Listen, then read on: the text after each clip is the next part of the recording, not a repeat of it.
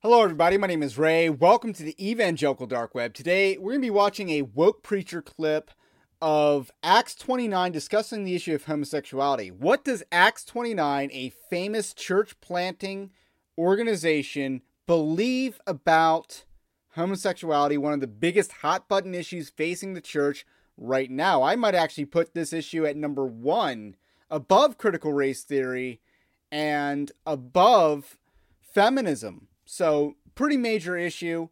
Uh, the sexuality issue is what does a major organization, I mean, this organization has lost its luster.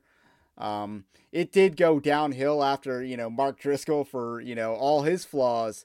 It would not have gone woke under his watch, and it certainly wouldn't be putting out this kind of content under his watch um, for all his flaws. And we just talked about him earlier this week.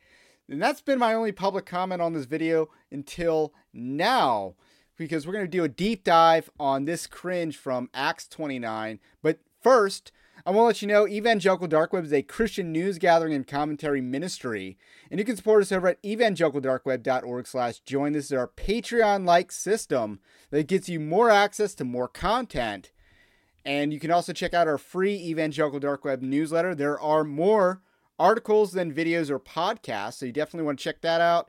But the least you can do is like this video, subscribe to the channel if you're new. Now, this video is kind of in a series of videos that we've done covering major Christian leaders, and I use Christian loosely, in their compromised position on homosexuality. In the past, we've talked about Andy Stanley. We've also talked about Rick Warren. And now we're going to be talking about Acts 29 based on this video that they put out and surfaced and went viral on the internet. Hi, my name is Justin Anderson. I am the director of church planting for Acts 29, and I'm here with Mike Sullivan, who is the lead pastor at Emmaus City Church in Worcester, Massachusetts nailed it. and uh, and we just got done. He, he did a main session. We're at the Northeast uh, Regional for Acts 29. Just did a main session uh, about how we can do ministry among uh, LGBTQ people. And I, I don't even want to say any more because I was just telling you the title of your message was so great and really became the framework for your talk. So maybe give us the actual title and then talk, maybe unpack a little bit of some of those ideas. Yeah. So the actual title was Walking with Jesus among our beloved LGBTQ. So I, I need to do a, a pause right now. We need a point of order. First of all, I don't think it's biblical to use acronyms when speaking about sin. That is, to me, unbiblical. That is a compromise in our language. And many well meaning Christians do this. So I'm not singling them out for this. I will single them out for other things, but I'm not singling them out for this. A lot of well meaning Christians do this. It's homosexuality, transgenderism, or homosexuals and transvestites. And then we can also talk about pedophilia and pedophiles. But let's, you know, cut down on the acronyms. Let's cut through the acronyms because, you know, you're not saving any syllables and you're just adding confusion when you talk like this, when you talk in alphabet soup. You know, I, I live in the Maryland area and I, you know, my day job has a lot of alphabet soup in it. It doesn't always help with concise language, and it certainly uh, proves to be innocuous language for things that are not innocuous. So this is to me bad sign off the bat in how this issue is being handled. And we also got to point out the man bun here on this dude. I mean, this guy's got gray hairs. I mean, he might be on the older end of millennial or the younger end of Gen X, but man bun is cringe, needs to be pointed out. QI family and friends and neighbors. And the reason why I wanted to title it that way is not only to honor those that uh, we get to love, that would be in our friends, family, and neighbors, but also to pause for a second and pray and ask where is Jesus at work in this community? Mm-hmm. Because um, I think we can make a lot of assumptions that have really hurt us. Uh, and it also uh, helps us come in as listeners and learners with a posture of compassion. So, kind of the frame of, of discussing this was really not only who do we get to pray for that would consider us friends and family and neighbors? But also in the midst of that, do we know their stories? Have we paused long enough to hear not only where there's pain uh, that Jesus is meeting with compassion, or that he may be inviting us to express that compassion, um, but also to do it with a sense of hospitality of welcoming them into our lives as much as we get to be welcomed into their lives. I want to pause right here again because this is about a six minute clip that we're rolling through and we're doing pretty good. Um, but the worst part to me is at the end. So it kind of climaxes. But you see a couple foreshadows that I want you to pay attention to, and that is hospitality. He's using a, a very odd hospitality argument here. To me, that goes in a very unbiblical direction very quickly. So I just want to pay attention to, I want you to pay attention to that. And the idea that, oh, you know, Jesus is at work in this community. Well, again, is it really a community or is it a cult? And I think that's another compromise of language that we do. We don't, we kind of re- legitimize the political labels when in reality, this is their alternative religion. Like, this is what they're doing as their, you know, excuse to not be, you know, followers of Jesus. This is the sin that they love. This is the idol that they love that they're turning away from God to pursue. So we should rightfully view this as an idolatry type situation. And there's kind of this softballing of, you know, these people are, this is like, a, you know, community. In a way, he's treating it like an innocuous community, like a demographic community, like, say, hey, the black community or the white community, that Albanian neighborhood or um, that East Village, New York city and stuff like that. So he's treating it like that. Oh, God's at work and you know among these people, and it's not exactly, you know, if God's at work among these people, those people won't stay those people. So it, it's a it's very bad logic, and if you substituted a different sin for that, it wouldn't work out well. You would rightly, or not rightly, um, if you thought there was some sort of double standard, you would wrongly be uh, indignant because you you were okay with this, but not okay with say you know talking about alcoholics or talking about adulterers, talking about pedophiles, even which not mutually exclusive categories with what they're talking about. And to do it with a humility as well as a hope that only God can provide. Yeah. So I love that that phrase of um, walking with Jesus among our beloved LGBTQ uh, friends, family, and neighbors. So that you, you were just saying there, there, there's often a sense of like either we're going to separate ourselves or we're going to take Jesus to them. Yeah. How is it different at a practical level to consider uh, walking with Jesus among them? Yeah, I think a key thing is is there's so many beautiful ways in which God already knows their story, but we don't, and so um, some of them are going to have a lot of church, church in terms of the ways that uh, sadly, uh, they've been confronted or um, marginalized or ostracized, and uh, and so being among them means do they see where we mourn with those who mourn? Uh, okay, I gotta pause right here. I hate the people that use this issue to attack the church. Like I said, you know, this is their alternative religion, idolatry, and at the reality, you know, you know, a lot of people who deconstruct from Christianity do so because you know three reasons. Um, they want to fornicate, they love porn, and you know other sexual immorality like these, like this.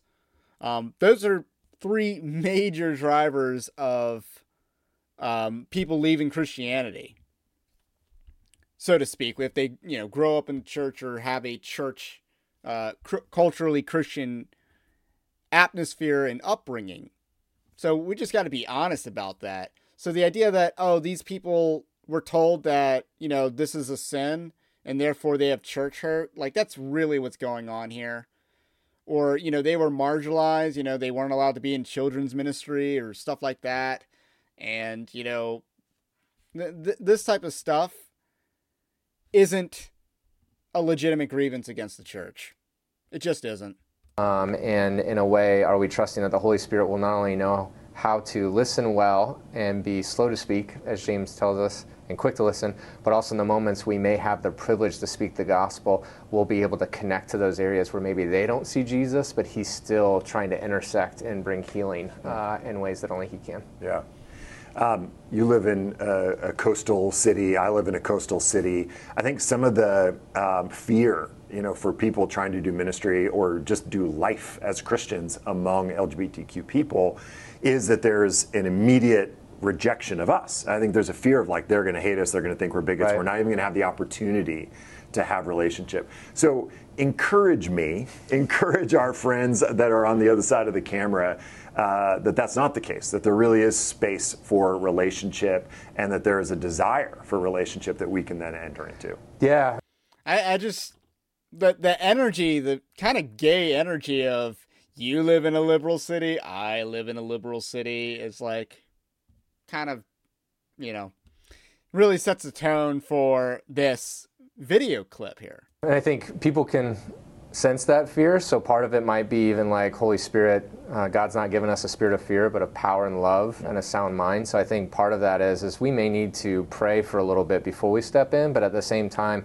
Um, admit, you know, where there are things that are wrong, it's okay to say, yeah, that was wrong. And so, um, also, uh, it's okay if we do have an immediate reaction like that. Don't let the first rejection be the sense that like, oh, I'm bad at this, or like this is never going to work. Instead, be like, you know what, um, that's kind of wearing the wounds of Jesus too. Like maybe I need to experience their pain, and so some ways they're trying to help me understand what they're going through, rather than just seeing it us versus them. Instead, seeing we're us together both needing Jesus and he's still teaching us who he is. And yeah. so maybe we get to learn through the moments where we get hurt too. Yeah, that's really good. We're now getting into um, the At the end of your talk, you gave a couple of practical things that people could do. Uh, I already mentioned to you one of them that I thought was just really brilliant. But uh, what are things churches can do to better, more not just more effectively, but maybe more lovingly, mm. more, more, with more hospitality, yeah. um, engage these neighbors?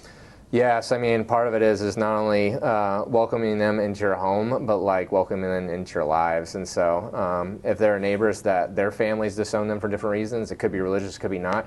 How do you open your house to be a place that uh, on holidays they know mm. your home is their home? Um, and in the midst of it, you know, celebrate, celebrate their life, celebrate their birthdays, celebrate their uh, their moments that. Um, that you truly are glad that God's blessing them with gifts, and uh, and hopefully, you know, in the midst of that, you'll be able to point back to the giver. Yeah. Um, another way with the church community would be: is there a community of people in your church? So I got to pause right here because this is some pretty dangerous advice in terms of who you let into your house. Like practically speaking, if you have you know children in the home, this is bad advice. You shouldn't be letting you know potentially bad influences like that in the house. It's just not wise. You're not you know, living in the blind side where you can take in someone, uh, you know, a, a, a, male who's the same age as your daughter into your house. Like that, you know, that wasn't really wise at the time, but, you know, worked out well until like recent events um, for that family at least. But, you know what I'm saying? But that's an exception. That's not something you should widespread prescribe.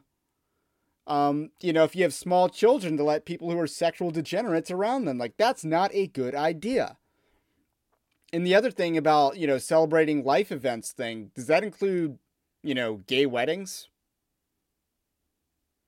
You think it should go without saying that it doesn't but it really doesn't with the posture and tone of this video.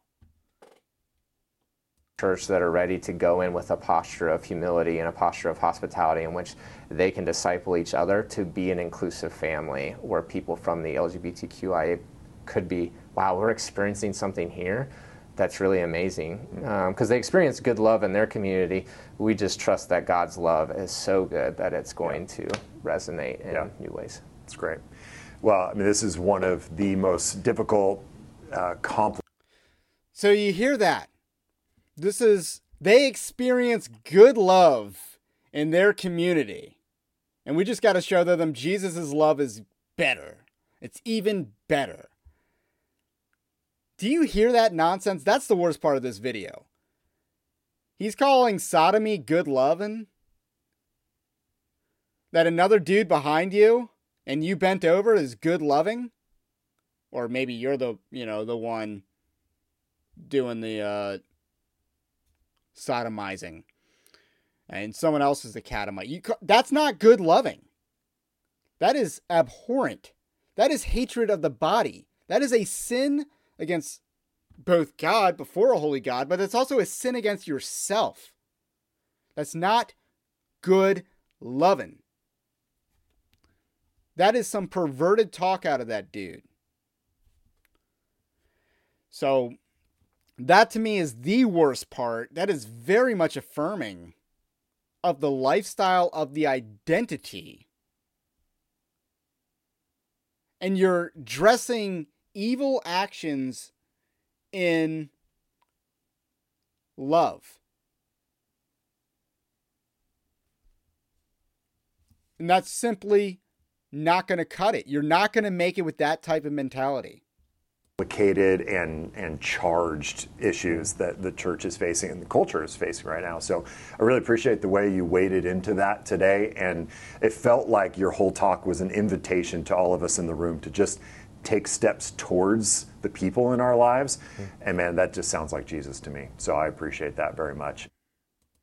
So, you know, he ends by saying this is such a difficult issue and you know, thank you for helping us navigate it, but and this is like the truncated version of a longer talk that he gave according to the beginning of the video but th- this does not help you at all this does not answer practical questions like what happens if a child or if i have a sibling or um, someone extended family member or best friend neighbor it doesn't answer any of these questions in a meaningful way and because frankly they're probably not willing to go where they need to go. Not willing to say, hey, Jesus Christ can provide life change for you. They're not they're not willing to say that. So th- their mentality is, you know, we can just be nice enough and that'll make them understand that Jesus is the way and that Jesus' love is so much better. But you're also acknowledging that sinful behavior is good loving but Jesus is so much better. Like that is not a good sales pitch. You know, especially when you talk about, you know, how sex makes people feel. And I'm not trying to be crass about that, but you know, you're talking about people who do something for sexual arousal, you know, trying to experience something, you know, they're chasing some sort of high.